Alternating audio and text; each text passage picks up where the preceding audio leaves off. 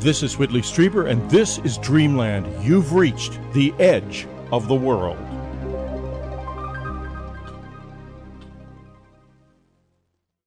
Today on Dreamland, we're going to be doing first Leslie Kean and Ralph Blumenthal talking about David Grush and the experience of the creating the blockbuster article that they have published in the debrief about David's assertions that the United States is in possession of alien craft and uh, debris materials and knows that this material is from another world or another reality of some kind and has been keeping it secret for 80 years.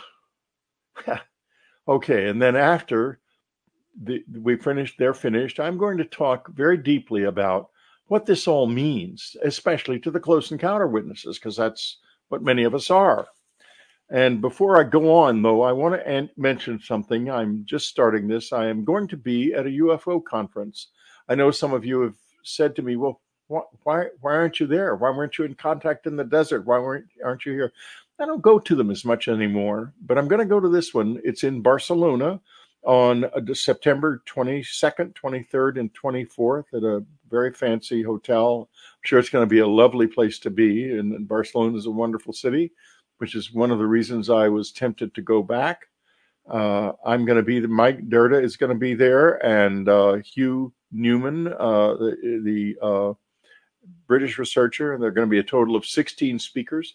Most of them are Europeans, and I think that it's going to be terribly interesting to talk to and experience the world of European ufology and alternate reality studies because we don't hear much about it here in the United States. But it's really extraordinary work that's being done over there. So it's well worth your trip and well worth your time. And as you know, I don't hide out. So if you want to see me, it's a good place to do it. World Ufology Conference, Barcelona, September 22, 23 and 24. So go to the world, the ufologyworldcongress.com.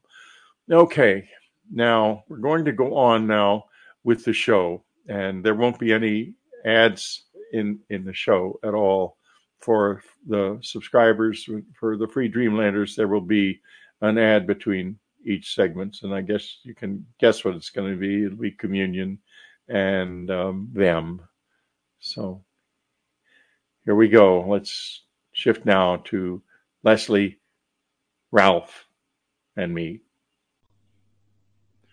I'm very pleased to welcome Leslie Kean and Ralph Blumenthal to Dreamland. Ralph was just with us recently with his wife Deborah for their wonderful children's book, UFOs. And I hope you do take a look at that show. It's a marvelous show.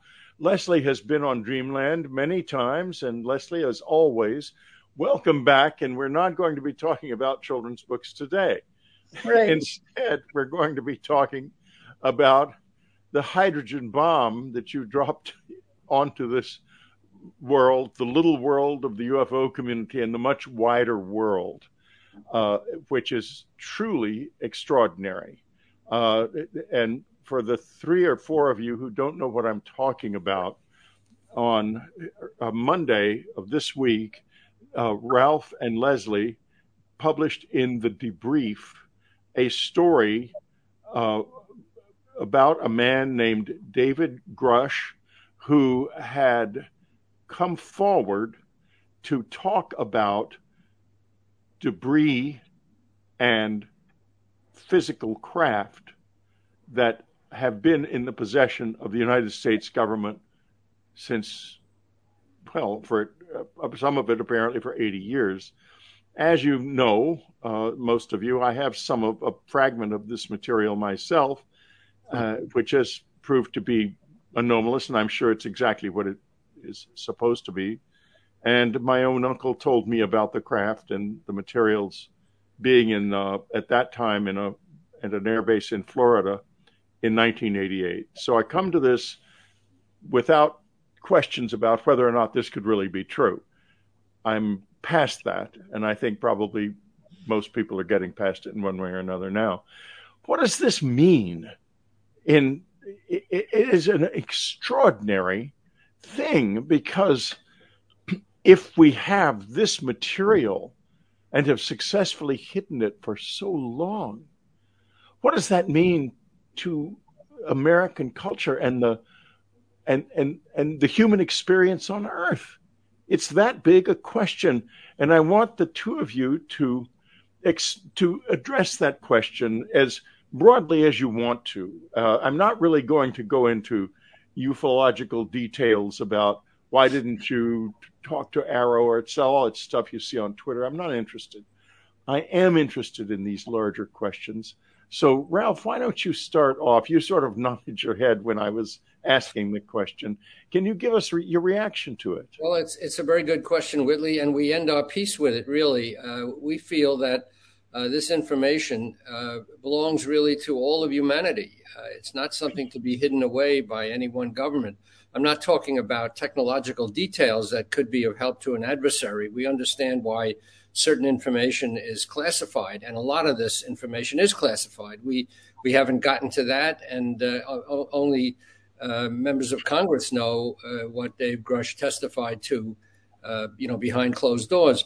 But the fact that this material exists, that the government has retrieved it, um, is something that really shouldn't be hidden away from humanity. This is a huge breakthrough, as you said, and um, you know, we uh, people of the world deserve to know it. Well, exactly, Leslie. Yeah, I was just, I mean, I agree with Ralph completely because you can release the fact that we have the craft without releasing the technological details, as Ralph said. But I, you know, and I think what's really spectacular about it is for anybody who's interested in so-called proof for UFOs. I mean, these physical objects, assuming they have been determined to be non-human through legitimate scientific means, which is what is being told to us, uh, it's basically proof that we're not alone. It's not theory anymore. And um, that's you know it's a question of whether more information is going to be released uh, through the Congress or to, to actually make that case. So that's what's so astonishing about it. It's it's a paradigm shift because it's finally providing concrete proof. And what about Congress? I think that the response to uh, David Grush has been a little mixed. A- am I correct about that? I would think that there would be people in Congress who support the DOD's secrecy from top to bottom. Won't there be resistance to further? Ralph, what is your? Well, I mean, this, this, this whole subject is still deeply stigmatized, and um, Congress has been uh, very reluctant to tackle it publicly. Um, uh, there have been some breakthroughs uh, recently, as we know. The government has now said for the first time that these objects are real uh, this is only within the last couple of years. Uh, these are not hallucinations or you know fly specks on the windshield of fighter jets or uh, mental illness, hoaxes, fabrications.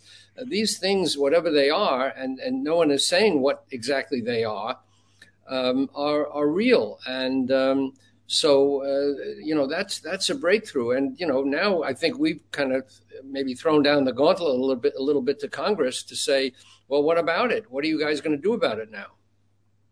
Yeah, they need to do an investigation. I mean, we're we're we're reporters telling the public what we have been told by somebody and others who have incredibly gr- great credentials and people that we trust and we believe.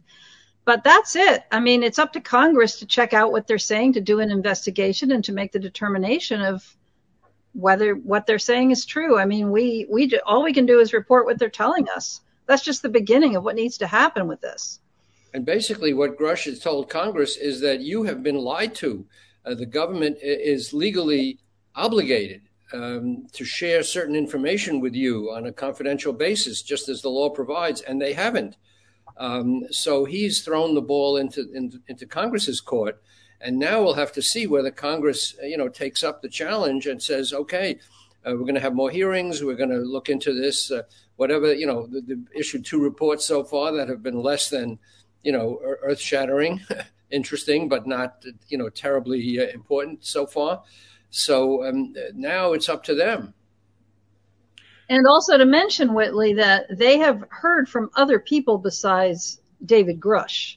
I mean, there are others who have provided them with perhaps even more specific information than Grush has provided. So they're not, they don't only have his stuff to investigate, they have a lot more. One of the things that is uh, not buried in the story, but is is at, toward the end of the story is material about the federal procurement process being violated. and I would think that if patents have been uh, claimed by various defense contractors based on on information received from this source, then it's a clear violation of the federal procurement procedures and, and in fact criminal and possibly on a massive scale. What what what? I mean, we know that uh, some of this uh, research work has been farmed out to private contractors, defense contractors, uh, may, maybe partly to shield it from FOIA requests of reporters like us. Um, and it's stovepiped so that you know one unit um, doesn't necessarily know what another unit is doing. No one person in charge of everything. So this stuff has been very cleverly hidden and it looked from what Grush testified or what he you know publicly reported and told us, and we put in a story, is that um, um, uh, Congress has violated, uh, or, or, or uh, the Pentagon presumably has violated its pro- procurement procedures by farming out this work to other parties uh, in violation of, of federal statutes. So that's almost the criminal aspect. Well, I yeah, I go into that extensively in my the second part of my book, them because I've been aware of this for years. In fact, I think probably without realizing it, all three of us know people who have benefited from this illegal dissemination of information into the defense industry. And they have uh, subsequently uh, gained patents and exploited those patents to, to great benefit, all illegally. And it's, it's so huge, in fact, that I think there has to be some kind of a reconciliation process. Yeah, I mean that's a door that's been locked to legitimate investigators. Uh, uh, you know, it, the, the, trail stops at the private contractors. Um, exactly. And, you know, uh, uh legitimate researchers within the government with high clearance have been stymied themselves in getting at the facts because the, the work is going on in super secret uh, private hands. Exactly. And why? this super secrecy is well beyond the levels of secrecy that were involved in, say, the development of stealth aircraft. I know a certain amount about that process, and it is nothing like this. Nothing like this. This is the most incredible, deep, profound effort to keep a secret I can imagine the United States government or any government uh, attempting. Leslie, do you have any sense of the why behind this? It's, you know, Whitley, as you know, that's the biggest, most complicated question there is. Um, of well, course, why we're here. I mean, to get to start with the simplest thoughts about it, of course, that I don't think our, our Air Force, initially our Air Force, and then possibly other elements of the defense establishment want to acknowledge to people that there are things in the sky that are way more advanced than we are and that we can't control them or do anything about them. And in fact, the Air Force can't even protect its its population from these things. So I mean, and you know, we have to remember too that this all started during the Cold War. Let's put it back to the late 40s, early 50s, and we were in this Cold War relationship with Russia, and we of course wouldn't want them to know anything about anything we might have retrieved or anything even that was being documented in our skies because of all the advantages that could have occurred to them and games that could have been played. And so it all started back then, this this desire to really shut everything down because we were in the Cold War and it hasn't stopped. It just became ingrained in the in the culture. And I think the other big concern, and, and again, there's probably deeper elements here, but um, we don't want our adversaries to know what we know. We do not want our adversaries to acquire the technology that these objects uh, are, are built from, you know, that they demonstrate. And so, as David has characterized it, David Grush, there's like a Cold War battle going on for these these materials and for the technology. And because we're we're competing in that sense, in a sense with our adversaries, we're certainly not going to want to release anything that we know. About what we're doing. Just to add on that, I mean, we know that the Russians, in particular, uh, have uh, you know, been doing the same kind of research and thinking initially that this was our technology. And during World War II, each each party that saw these strange uh, Foo Fighters in the sky, these fireballs, uh, thought it would belong to an adversary. So you know they're doing the same research we're doing, and it would be nice, you know, maybe to, uh, kind of uh, pie in the sky, to literally in the sky, to think that we could ever collaborate with our earthly adversaries uh, on this, you know, very fundamental mystery. But clearly, we, we're both picking at parts of this without comparing notes. I also think, Whitley, just to add one more thing. I mean, there could be a deeper uh, element of, first of all, psychological fear, just sort of, you know, this sense of having to come to terms with the fact that we are not at the top of the of the food chain anymore. We've never thought of ourselves as as there ever being anything any intelligence that's beyond us, right? We've always been at the top of the food chain, and there's a predatory aspect, perhaps. I mean, you certainly recognize that of of whatever this phenomenon is, and we also don't understand what it is.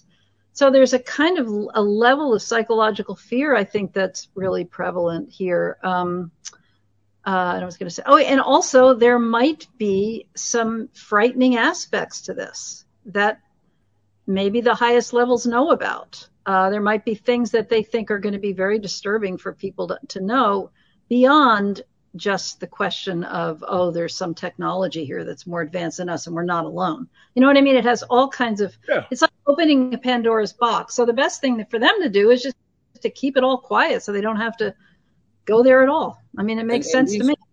Yeah, and these revelations have not set well with certain members of the fundamentalist community who see it as demonic. I mean, we know that Lou Elizondo, who was um, you know researching this uh, till he resigned, um, uh, got pushback from uh, you know various uh, sides uh, Uh, in the defense establishment who thought we shouldn't be meddling in this demonic area, that this is something evil, you know, something uh, against God's plan or whatever. So th- there's there's that that the researchers are contending with too.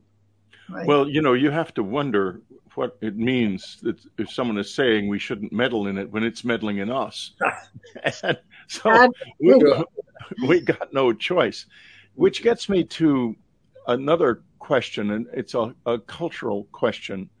You're talking here to quite a few people who have had close encounter experiences, quite a few people who have had difficult times with this, and complex experiences in that, like mine, it's been I had sexual material removed from my body, which is the, I think, perhaps the most extraordinary kind of intrusion you can imagine. Uh, and at the same time, as you both know, I have an ongoing relationship with this presence, whatever it is, that's very productive. And when I see it focusing down into materials and suddenly becoming very physical and very real on a on a on a kind of basic level. My next thought is what about organic material, bodies? Have you heard even a whisper? Uh, uh let me start right off and say that we have steered away, Whitley, from uh, a lot of aspects of this that are more dif- more difficult even than the hardware to grapple with. And for the time being, um, our reporting has focused on the objects themselves, not on the even harder to deal with uh, issues of what kind of intelligence may be behind them, um, and these encounter experiences, which certainly uh, you know span the globe and are very real, uh, certainly to the people who describe them, uh, but even more difficult to pin down. So for the, you know our article in the debrief and our reporting in the New York Times is really focused on the hardware as a first step, and we're you know we've been very careful and not to uh, uh, venture too far afield from that because it's even harder uh, to pin down. I mean, you agree, Leslie? Yeah, I, I would agree. I mean, it's it's also Whitley. It's a matter of, of strategically bringing out aspects one one step at a time and letting people acclimate to something, and then maybe you can go a little farther the next time. You know, we started off with just breaking the story that there was a program within the Department of Defense that studied these things. Well, that was like massive revelation. But when you look back on that now, right, it doesn't seem like that massive a, rev- a revelation, but it was at the time. And so right now we're going a lot further with with crash retrievals, and that's a huge revelation. So it's you've got to take it in stages. I think that's that's what right. I think is important. Yeah, en- enough on the plate at once, or the plate's going to break. Uh, exactly. Exactly. Well, of course, the close encounter witnesses have experienced derision, bullying, uh, personal attacks of all kinds, sometimes attacks that appear to have some kind of, of, of a sinister official locomotion. And it has been, they've been beat up doubly because they've been beat up by the experience itself and then by the reaction to anything that they may have said publicly. So, uh, you know, it, it seems to me that it's really time to stop, at least to stop bullying these people.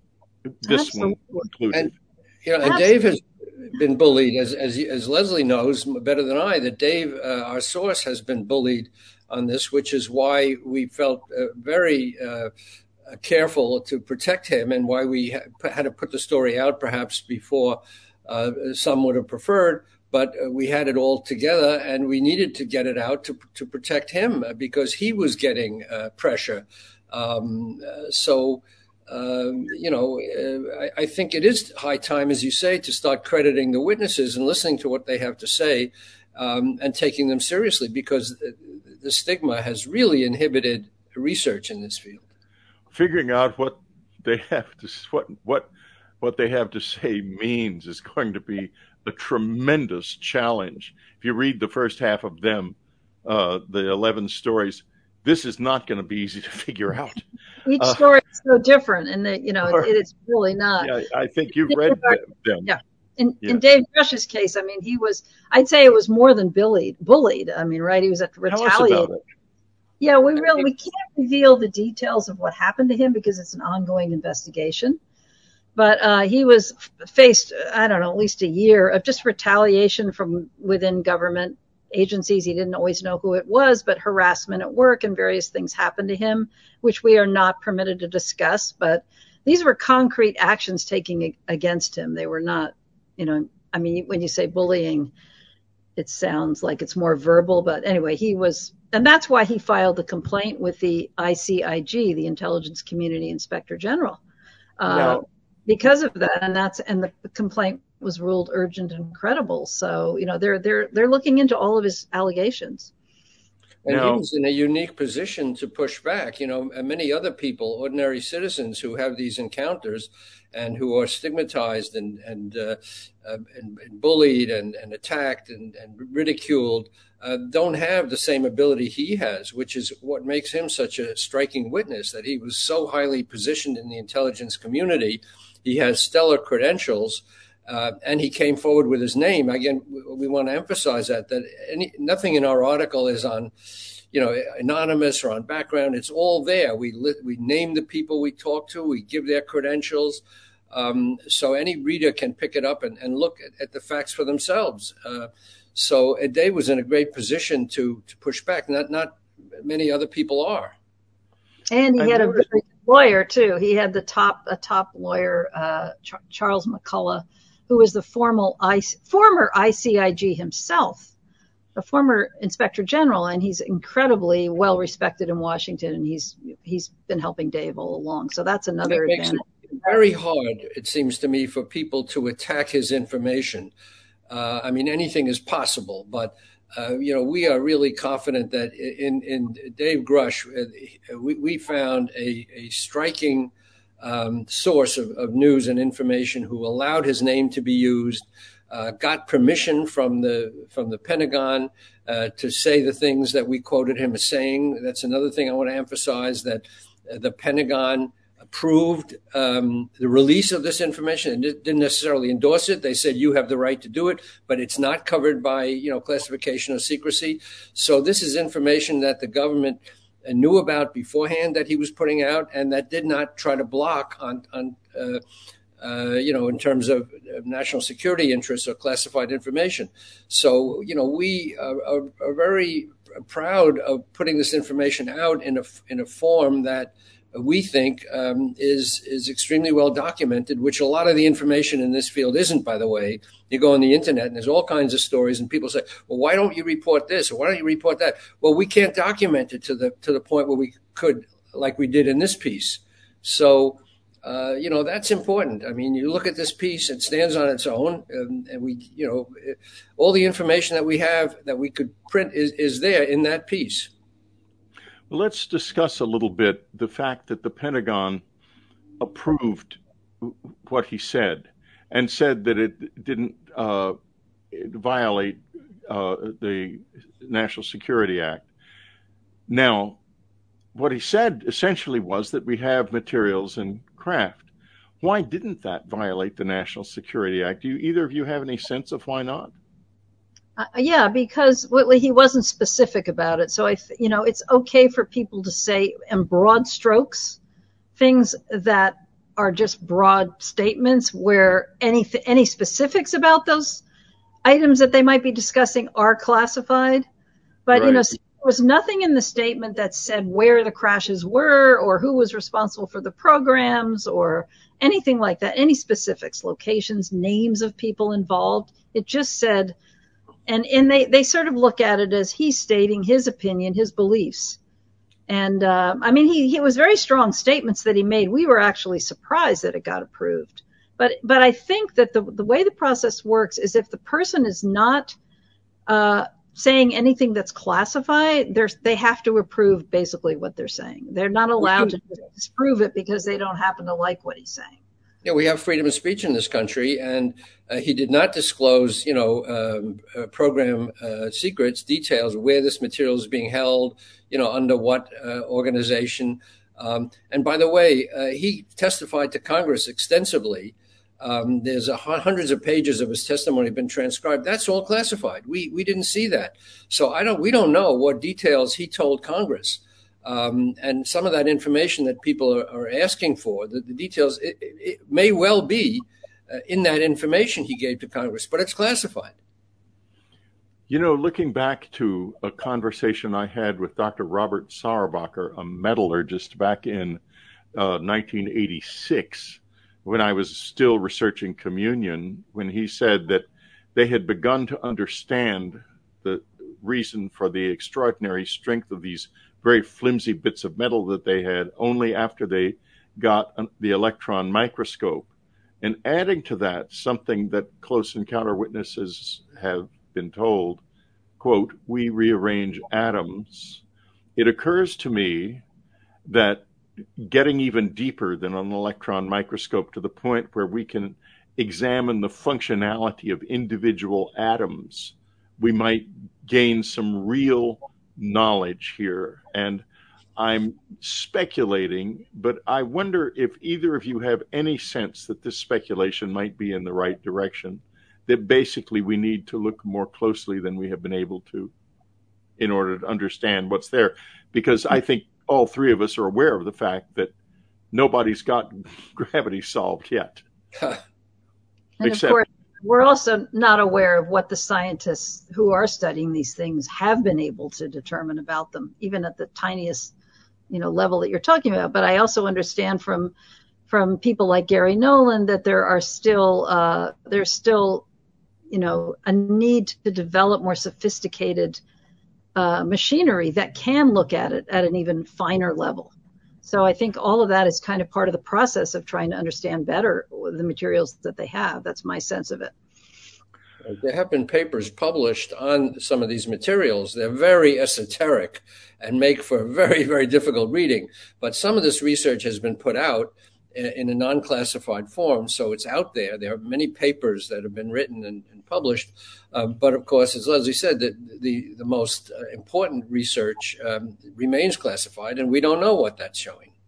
And plus well, the, effect, the human effects. I mean, that, that's another. Not only the materials, but what have been the effects on human bodies of some of these encounters? That's another area of research that is in in, in its infancy, and has yet to uh, really uh, report a breakthrough here's a, a, a large question, and we're coming to the end of our time together, and so I would like you to both address it.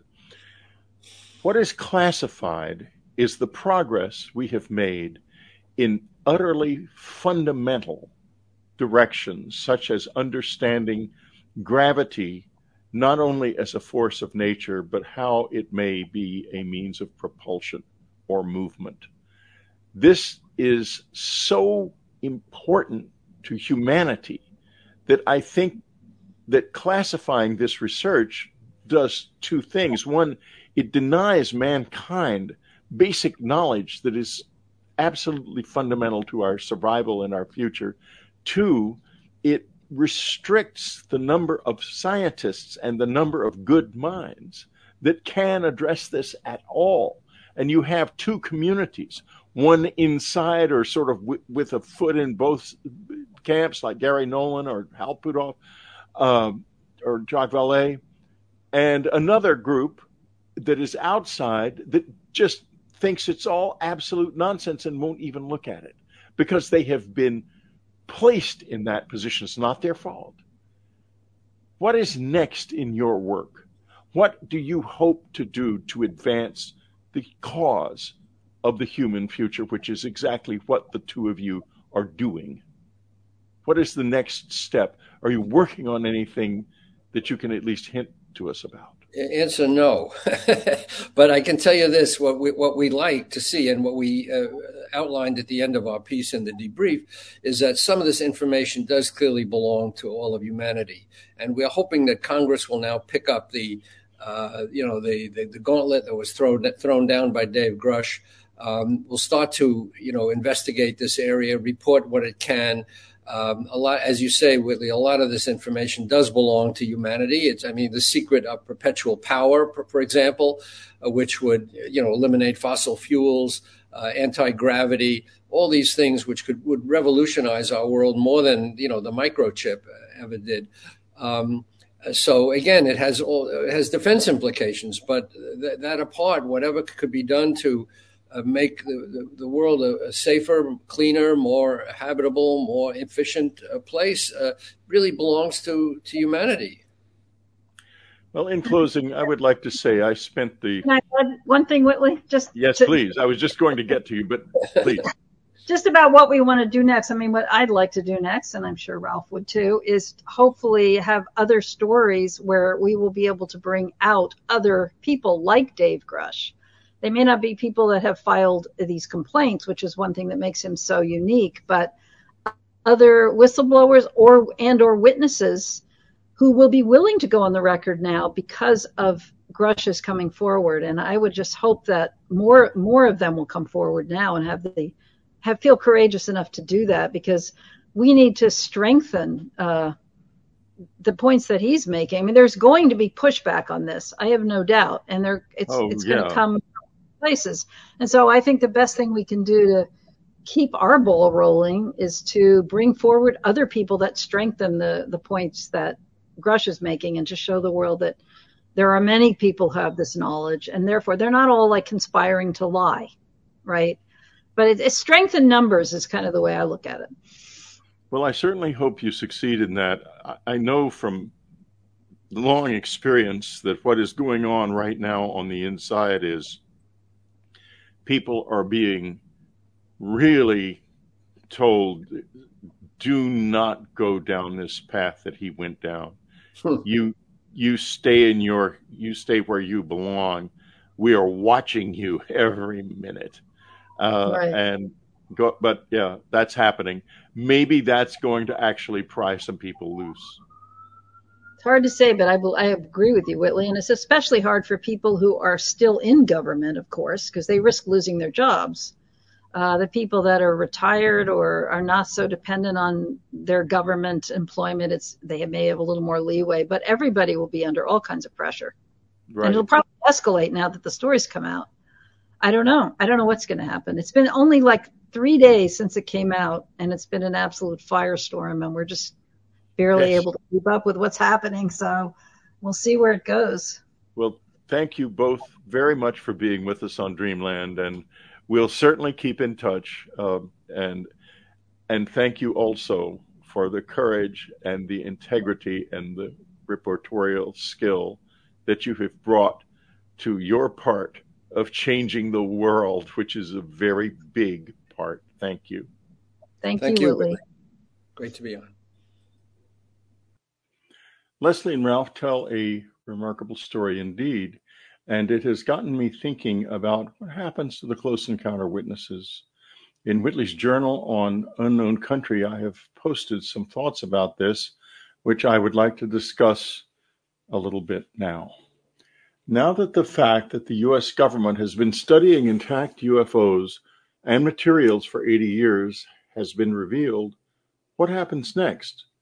And I think there's going to be a lot of pushback about this story that Leslie and Ralph have published, but ultimately, I think it's a true story. The reason being very simply that my uncle told me about these devices and materials in 1988. And it just has to be faced. It can be very hard for a lot of people, but it has to be faced. There's been a gigantic social issue involved. They have been lying to everybody, including our most distinguished academics and scientists, our allies, religious leaders, and the general public, and even most politicians. They have, in other words, been lying to the entire human species. And you have to wonder how a lie that big got started. Is there some overwhelming reason for it? Or is it more like a snowball rolling down a hill? I think it, the snowball effect is probably the answer. The government has also been lying to us, the close encounter witnesses, and worse, about us. What do they know about what has happened to us and what still does happen? How does contact work? Why are certain people chosen for this? For example, why, after I wrote a book, Warday, that infuriated the administration at the time, the Reagan administration, did I suddenly find myself in the hands of the visitors? Was I given to them in retaliation, or was there some other sort of locomotion having nothing to do with the government?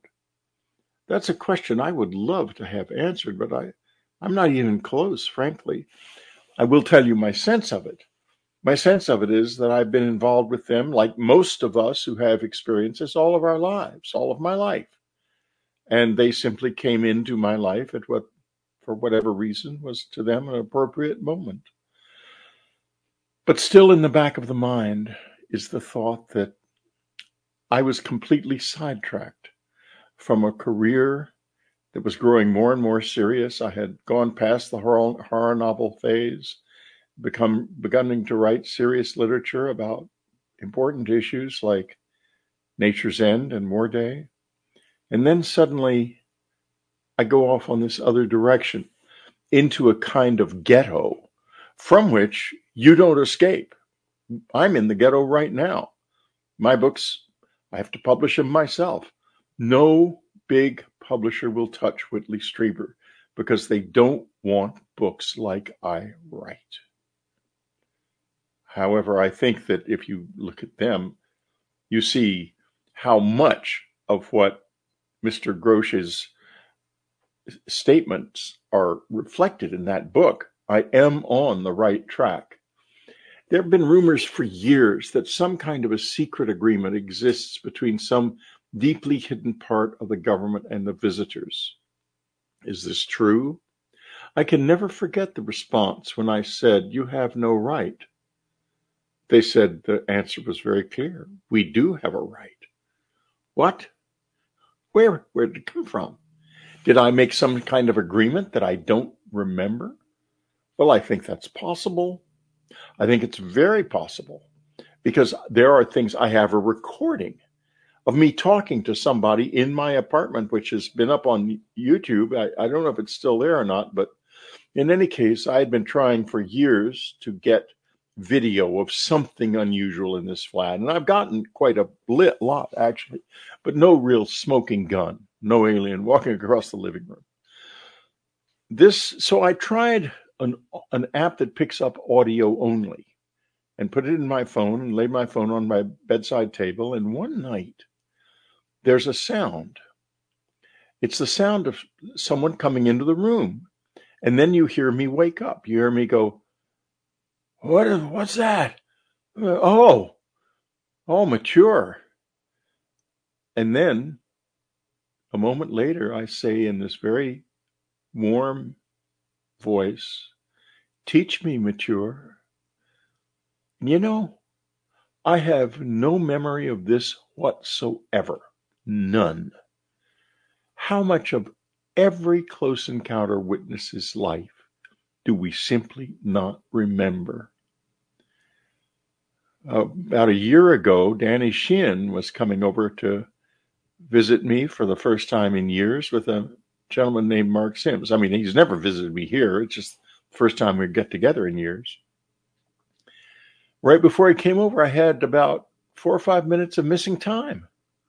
Easy to record because I was happened to be looking at the clock. I've described that on Dreamland before. Definite missing time. So, what is going on here? How much of our lives do we not know? And what does that phrase, we do have a right, really mean? There have been rumors for years that some kind of a secret government ex- agreement exists, as I said.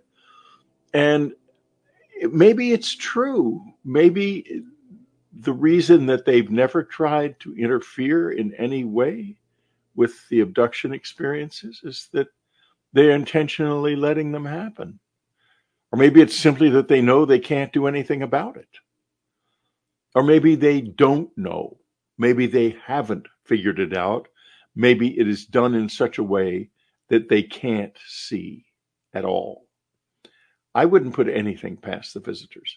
This is no ordinary situation at all whether or not the government has been responsible in some way allowing the abductions to happen, I regard us, the people this has happened to, as having an absolutely inalienable right to know what the government does understand, if anything, about what has happened to us.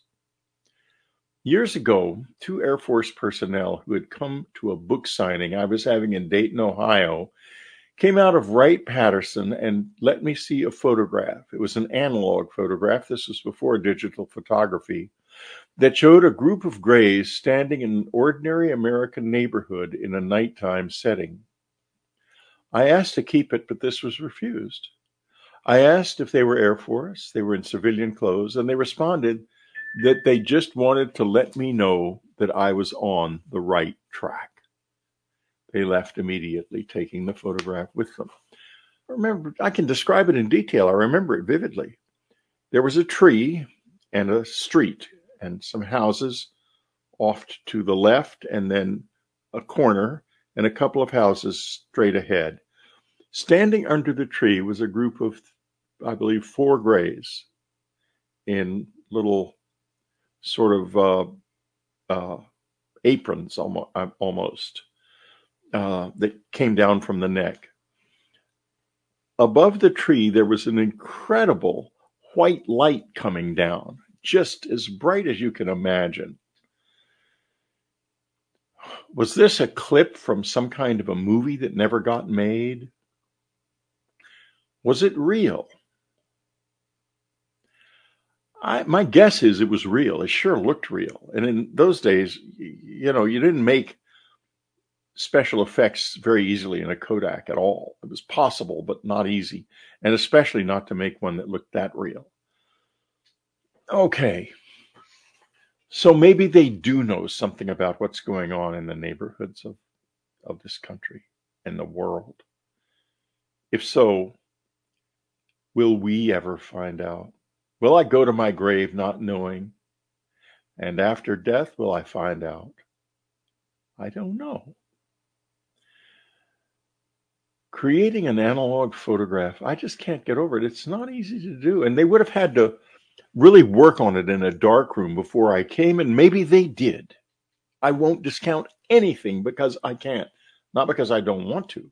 I don't want to believe. I'm not a believer by nature, as you know. But we deserve to be told every single thing the government at every level knows about what has happened to us. Another example, and this is a big deal On December the 26th, 1985, I was raped with a device that caused an erection and semen was extracted from my body.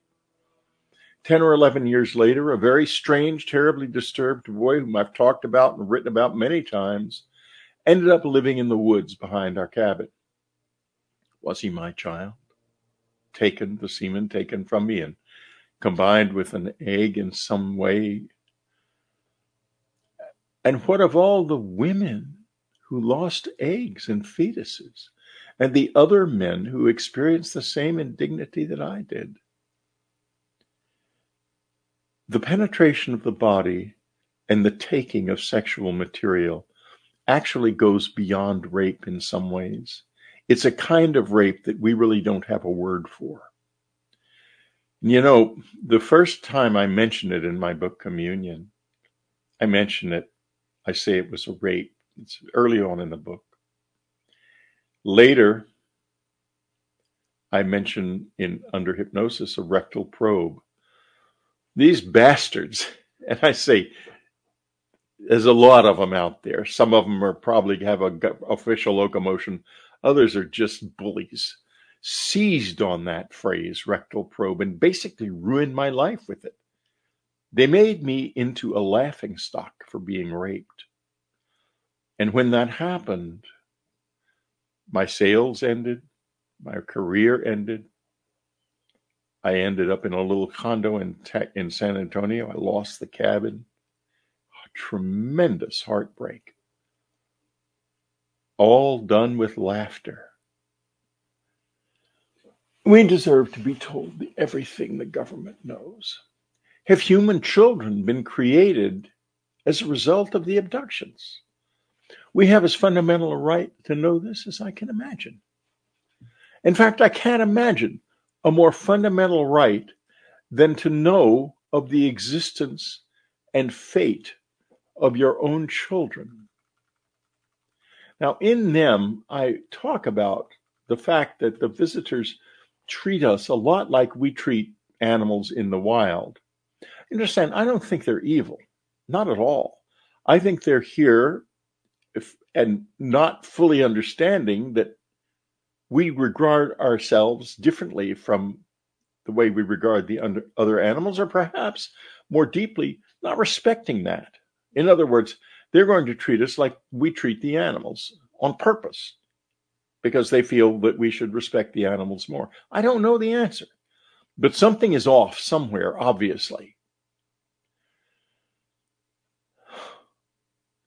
I'm assuming right now the close encounter witnesses will be continued to be ignored as long as possible. They may even be an organized effort to discredit us and call us fantasists. Given that I have an implant in my ear right now, and I am not the only person with such an object in their body, any attempt, or I should say, further attempt to spread such a lie is a treason more fundamental than treason against a nation it is a treason against the human nation, against mankind.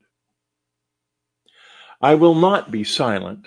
I've been bullied, ignored, ostracized, and lied about for too long. I've endured being made a public laughingstock for my rape, and have had to endure the anguish of that very public humiliation now for over 30 years.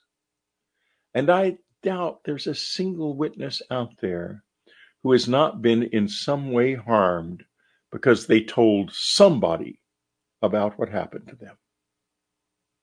Not a single witness. Well, for God's sakes, why? Why is it funny? Why is it funny that people are having their semen and their eggs stolen, being raped? being dragged out of their houses in the middle of the night. Where is the humor? It must be somewhere because there's plenty of people laughing about it, snickering. Boy, am I mad! I'm I'm feeling this. I'm, I didn't realize until I started talking just how deeply angry I am at the way we have been treated. And as this thing gets slowly closer to us and slowly comes more into focus, and it's going to, let's face it, one way or another, I think we're going to be treated even worse. I think that it's quite possible, as I said earlier, that there's going to be a concerted effort to to identify us as fantasists and to say it never happened. Uh, it did happen. It did.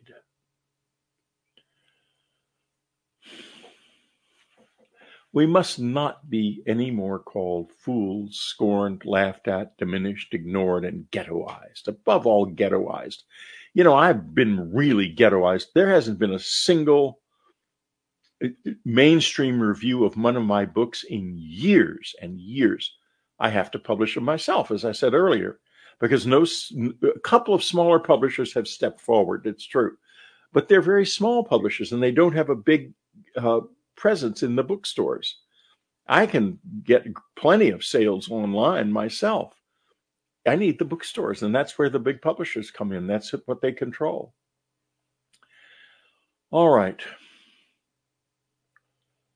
Something extraordinary has happened, and we are in the front line. First contact between mankind and another intelligence, whatever the heck it is, that's an open question. That's where we are, though. It's a wonderful thing to be in such a front line. And we need to all stand together in our suffering and in our pride and stand up to those who scorn us, who bully us, who hold us up to be laughing stocks, and who oppress us, including our government, the media, and much of the general public and the perpetrators of the abductions, our visitors because they have to answer for it. I admit that my life with them is now difficult, but also wonderful. I wouldn't trade it for anything. I want to make that very, very clear. I literally wouldn't trade it for anything. But I did not ask and was not asked about the removal of my semen from my body. And I don't know of any woman who has been asked if it was all right to remove her eggs or to take a fetus that was growing in her. No. That's not all right, and it never will be. Of course, then I say to myself, we do it to the animals, don't we? And much more and worse. So, where is the ethical line here? Should I be angry or ashamed, or both? Well, it comes down to this my body, my child, other people's bodies, other people's children. We feel that. We feel it. We are human beings who have suffered the most terrible invasion I can imagine the invasion of our bodies, the theft of the innocent humanity that lived within us the government is either powerless to do it or unwilling to do it. But it has, I think, participated in marginalizing us. Uh, David Grush describes in, I think, his interview with uh, Ross Coulthart on uh, the uh, news, the news channel that it's on, that uh, the things that were done to him, the threats and so forth, it has a very familiar ring to it. That's been done to me. I can't identify who did it. It's been done to a lot of you who went public for sure. It's done. It's real. And it has to stop. Has to stop. In fact, for our suffering and our courage, we are to be respected. Above all, we are to be accepted into humanity as valid sufferers of an outrageous intrusion. The rape of the close encounter witnesses is, after all, the rape of mankind. I might add that it is on all dark. I've referred to this a couple of times. There's something else that is involved that is strengthening and supportive, as I point out in them, which is a very complex it's it's the best description of the close encounter experience and of the government's relation to the whole secrecy uh, uh, element ever written. I'll be frank with you. And if you look at what Grush says and what them says in part two, you'll see down the line, I'm right on the money, right on the money. And more so, there's more there. All right. Anyone, anywhere in government or associated areas of human endeavor who keeps secrets about the abductions for one second longer should just put themselves on notice. They serve evil. Getting back to the master of the key, a lot of you remember what his description of sin was. I think it's the best description of sin ever spoken of by ever spoken by anybody. Sin is denial of the right to thrive. And that's why I have a right to call this evil, hiding the truth from the close encounter witnesses because it is denying them the right to thrive. And then to go proactively out into the world and try to discredit and humiliate them, that's piling evil on evil. It's really bad. Protecting the government is not patriotism. Protecting people is patriotism. That's what it's all about.